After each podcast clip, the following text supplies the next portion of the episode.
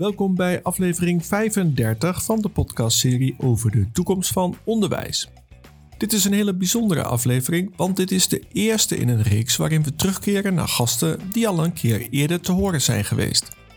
Het lijkt mij namelijk interessant om te horen wat er is gebeurd met mijn eerdere gesprekspartners tussen de tijd van onze eerste opname en nu. De stappen die mensen zetten in hun carrière zijn soms omhoog op de carrièreladder, maar soms ook zijwaarts. En ik wil graag achterhalen welke stappen mensen hebben gezet en waarom ze die stappen hebben gezet. Alles met als doel om jou, de luisteraar, te laten leren van mogelijkheden en kansen die er zijn op de arbeidsmarkt. Door jou te informeren en te motiveren, hoop ik jou te enthousiasmeren om zelf ook jouw kennis en ervaring bij mij te komen delen in deze podcastserie. Ik heb de reeks de titel meegegeven Hoe is het nu met?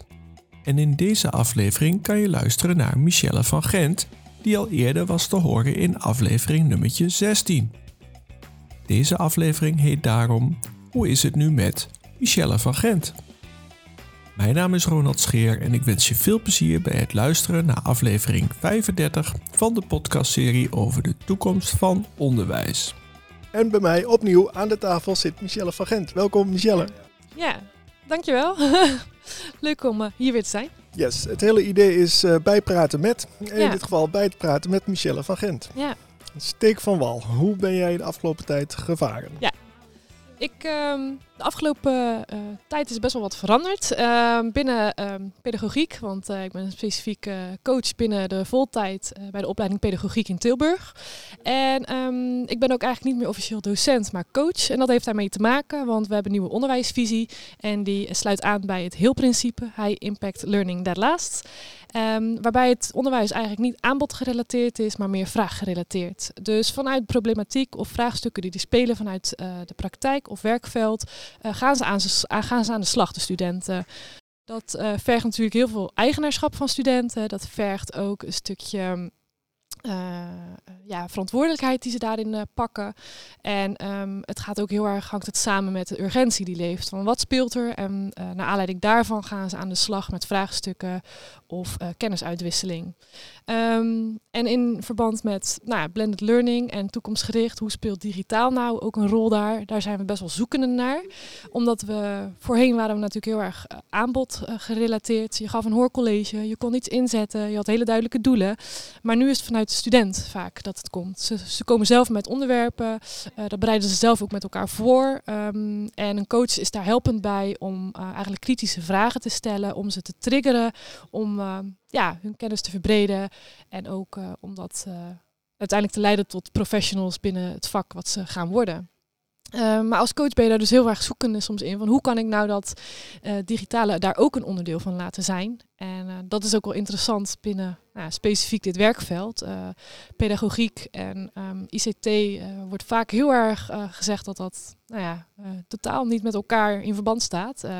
pedagogiek gaat over de ontwikkeling van een kind en over natuurlijk het, het, contact met kind en cliënt. En ja, IT wordt daar eigenlijk helemaal niet aan gerelateerd. Maar ik denk dat het juist van toegevoegde waarde kan zijn.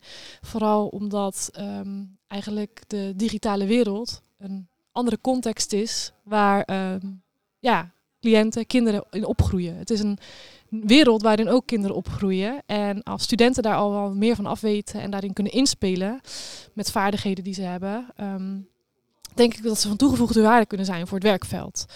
Uh, maar binnen deze onderwijsvisie zijn we zoekende. Dus dat is uh, uh, ja, een zoektocht die ik aanga, maar wel met vol enthousiasme. maar het standaard hoorcollege of werkcollege verhaal, dat zit er dus niet meer in binnen deze onderwijs. Oké, okay, voor de collega's die jou zeg maar, willen plaatsen in de, in de gebouwen. Hè, we zitten in Tilburg. We zitten, we zitten nu fysiek in gebouw P8, maar je zit zelf eigenlijk in P1. Ja, klopt. P1 zitten wij inderdaad. En uh, wij hebben daar uh, de ruimte, de C-gebouw, eh, ruimte in C. Dus dat is voornamelijk het gedeelte waar pedagogiek aan de les heeft, of in ieder geval de ruimte heeft. En bij pedagogiek zijn helemaal geen docenten meer?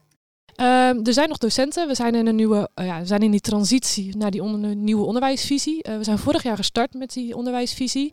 Nou, dat was natuurlijk sowieso al een jaar waarin het best een uitdaging was om die nieuwe onderwijsvisie ja, goed te laten aansluiten in coronatijd. Het is natuurlijk ontzettend uh, gebaseerd op contact. Uh, het is een leergemeenschap. We hebben geen klas meer. We hebben leergemeenschappen van studenten die met elkaar een leergemeenschap vormen en met elkaar samenwerken. Ja, en dan toen kwam corona en uh, althans weer, of nog steeds.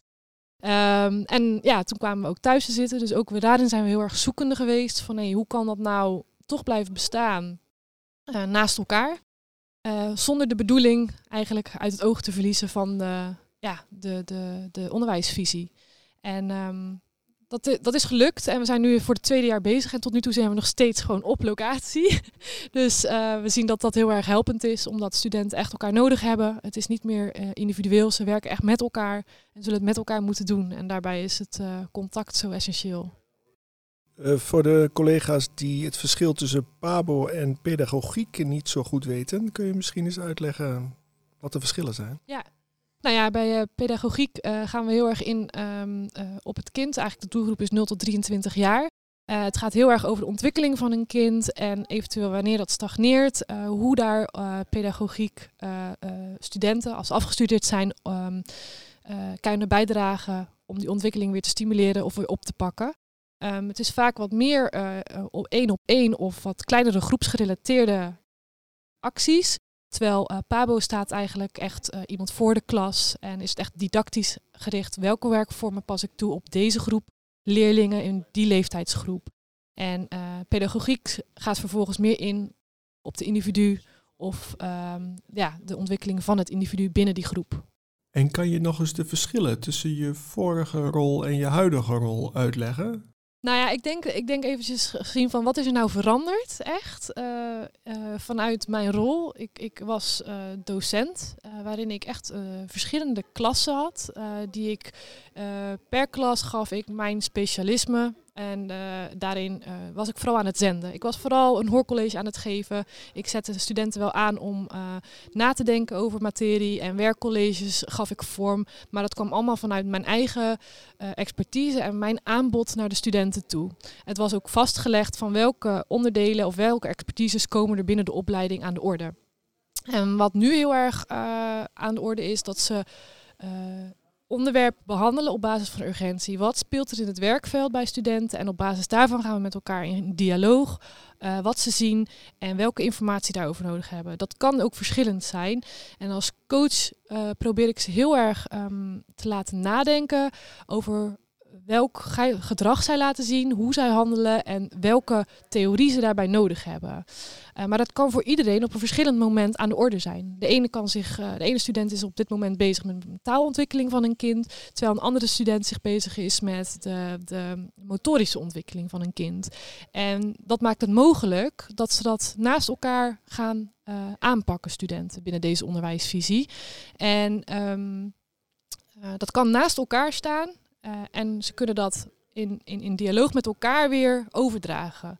Maar wat wij zien is dat het dan veel beter blijft beklijven als ze er op dat moment ook daadwerkelijk mee uh, bezig zijn. En als docent waar je voorheen heel erg aan het zenden was naar gewoon informatie, nou dan, dan pakte je een handjevol studenten die op dat moment interesse had in dat onderwerp of waar dat speelde. En um, de helft die luisterde misschien niet of die dacht, nou het heeft geen impact op mij, dus uh, ik laat het weer gaan, die informatie. En nu um, is het echt dus op basis van wat ze zelf interessant vinden en dan blijft het ook hangen, zien wij. En als coach moet je daar dus heel erg op inspelen en ze wel triggeren om de juiste dingen te, te, te behandelen. Uh, omdat ze natuurlijk wel uh, vastgehouden worden aan ja, bekwaamheden die wij hebben geformuleerd. Dus ze moeten zichzelf aantonen dat ze bekwaam zijn uh, daarin. En wij helpen mee om ze daar toe te, om daarheen te gidsen, laat ik het zo zeggen. Ja. Je zei, dit is gebaseerd op heel high ja. impact learning that last. Het is professor Docci, als ik het goed Docci, zeg. Docci, ja. Kan jij kort dat theoretisch framework uitleggen? Ja, uh, hij gaat uit van uh, de, de, ja, zeven bouwstenen. Um, en de, de, hoe ik het even, de drie, drie belangrijkste, hoe ik het op dit moment zie. Het stuk gaat over urgentie. En urgentie heeft voornamelijk te maken, er speelt zich een bepaald probleem af. Dat voelen we en daar willen wij dus mee aan de slag. En dat kan een, een probleem zijn of een een vraagstuk die er speelt, waardoor we getriggerd worden om daarmee aan de slag te gaan. En ehm, daardoor gaan we, uh, pakken we onze verantwoordelijkheid. En daarmee ligt een tweede bouwsteen ook heel erg uh, voor de hand. En dat is eigenaarschap. Wij voelen verantwoordelijkheid en een stukje eigenaarschap om dat op te pakken. En daarom uh, wordt het ook gedaan. En um, um, nog even terugkomend op die urgentie, want dat wordt heel erg vaak getriggerd door bepaalde nieuwsgierigheid. Daardoor ga je ergens aan de slag met iets. Of met uh, de noodzaak inzien dat iets behandeld moet worden. Of de noodzaak dus willen zien van hier moet ik mij verder in professionaliseren. En dat stukje eigenaarschap heeft vooral te maken met verantwoordelijkheid nemen op jouw eigen leren. En zoeken naar kansen die er liggen. Als derde, zeg maar, bouwsteen die denk ik ook uh, ja, heel cruciaal is, is assessment as learning. En dat gaat over het leren. Dat het er ingezien wordt dat er continu een leren plaatsvindt. Uh, dat dat continu proces is en dat er niet compleet aangestuurd wordt op een product, dus op een toets of op een verslag, maar meer hoe ben je tot dat gekomen en wat heb je daarin geleerd om zichtbaar te maken van ik heb me op die manier um, ja, momenten geleerd en me vervolgens uh, ben ik daardoor bekwaam geworden. En dat dat dus een continu proces is wat eigenlijk nooit stopt. En dat assessments as learning, dat is iets wat je, uh, waar studenten ook heel erg in mee worden genomen. Uh, in hun feedback. Uh, feedback geven naar elkaar en coaches ook. Dus dat is het belangrijkste daarin. Ja, en ben jij ook nog steeds coach voor de digitale leerweg? Ja, ook. ja. Als je zo vertelt, dan denk ik dat sluit wel op elkaar aan. Ja, zeker. Um, het is, uh, ik, ik doe ook nog steeds uh, digitale leeromgeving, het stukje coachen ook naar, uh, naar binnen ons eigen team toe, zeg maar. En ook kijken van, nou, hoe kunnen we dus dat digitale aspect hierin opnemen of een rol in laten hebben. En dat, wat ik net zei, dat is nog wel een zoektocht. Omdat, ja, er zijn heel veel. Ik ga toevallig morgen naar de surfdag. Ik weet niet of dat bekend is, maar ook om te kijken hoe dat digitaliseren een, een, een, rol kan krijgen binnen deze onderwijsvisie. We werken met leergemeenschappen, we, we, we, we proberen dus vraaggerelateerd uh, te kijken van hoe kunnen wij als coach daarop inspelen. Maar het is wel goed dat dingen bij um, blijven bij studenten. Dus als zij een brainstorm sessie hebben of een dialoogsessie hebben over een bepaald onderwerp, hoe uh, borg je dan uh, dat het ook ja, blijft hangen. En daar kunnen ook digitale middelen een hulpmiddel bij zijn. En uh, dat kan ook weer bijdragen aan hun professionalisering als pedagoog. Om te kijken wat kunnen ze vervolgens uh, in het werkveld van toegevoegde waarde zijn. Uh, er werken bij ons studenten binnen scholen of binnen jongerenwerkers of binnen een stukje ja, vooral onderwijs zie je natuurlijk dat social media en mediawijsheid, dat zijn zulke belangrijke onderdelen. En hoe kunnen studenten nou daar ook een bijdrage in hebben? Ja, eh, voor de luisteraar die SURF niet, uh, eventueel niet zou kennen, het is het overkoepelende vereniging voor hogescholen en universiteiten. Ja, en die organiseren ieder jaar dan uh, twee dagen waarin dus dat centraal staat, het stukje onderwijs, toekomst ook wat betreft digitalisering. Ja, en het evenement waar jij naar verwijst, dat is morgen. Ja. Dat is dan, hoe heet dat evenement? Ja, surfdagen heten ze het. Oké, okay, en dat is in Utrecht? In Den Bosch is het. Afsluitend, er is in jouw privéleven ook het een en ander veranderd. Wil je ja. daar wat over delen? Oh ja, nee, ja dat klopt. Ik ben uh, een moeder geworden van een tweede dochtertje. Dus uh, ja, dat is, uh, dat is natuurlijk... ik ben even een halfjaartje tussenuit geweest vorig jaar. Dat uh, bracht ook wel heel veel leuke inzichten. Studenten waren erg betrokken binnen deze onderwijsvisie. Met, uh, die hebben de kindjes, die wilden ook de kindjes zien. En uh, noem het maar op. Ik heb veel meer, ja, toch wel een soort van binding met de studenten in deze onderwijsvisie dan de, de oudere versie. Maar dat is heel erg leuk. En ja, twee dochtertjes. En die vaak ook binnen pedagogiek wel een rol krijgen. Een van mijn afsluitende vragen in de vorige keer was: naar wie zou jij graag eens willen luisteren in deze podcastserie? Nou, wat ik, wat ik denk ik wel heel interessant vind, en uh, wij hebben binnen Fontis Breed uh, het Scrum Team, Blended Learning.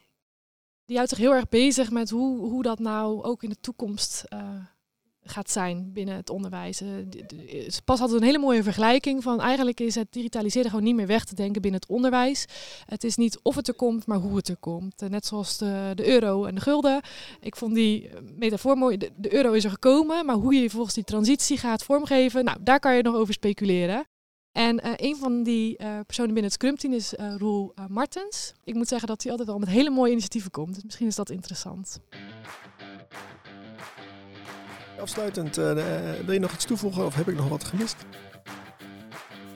Nee, ik denk niet. Ik hoop dat het een beetje helder is overgekomen. Ja, nou, wat mij betreft wel. Het hele idee van deze bijeenkomst was, ik heb het genoemd, bijpraten met.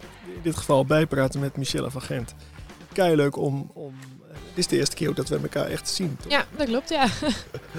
de vorige keer was het online. En het is echt heel erg leuk om uh, contact te houden. En uh, hopelijk uh, spreken we elkaar over een jaar. Of er zat nu anderhalf jaar tussen, denk ik wel. Ja, dus dat niet, ja. Klopt, ja, anderhalf, ja. Dus, en wellicht zien we elkaar nog eens op onderwijsdagen binnen Fontis of buiten Fontis. Bijvoorbeeld bij Surf. Ja, helemaal goed. Voor de luisteraar die geïnteresseerd is in wat jij doet en daarvan wil leren, hoe kunnen ze contact met je opnemen? Nou ja, dat kan altijd via mijn, uh, mijn, mijn e-mailadres. Dat is m.vangent.fontis.nl Dank voor dit leuke gesprek. Nou, graag gedaan en succes. yes. En voor de luisteraar, bedankt voor het luisteren. Vergeet niet om je te abonneren, want binnenkort staat er weer een nieuwe aflevering voor je klaar. Graag tot dan.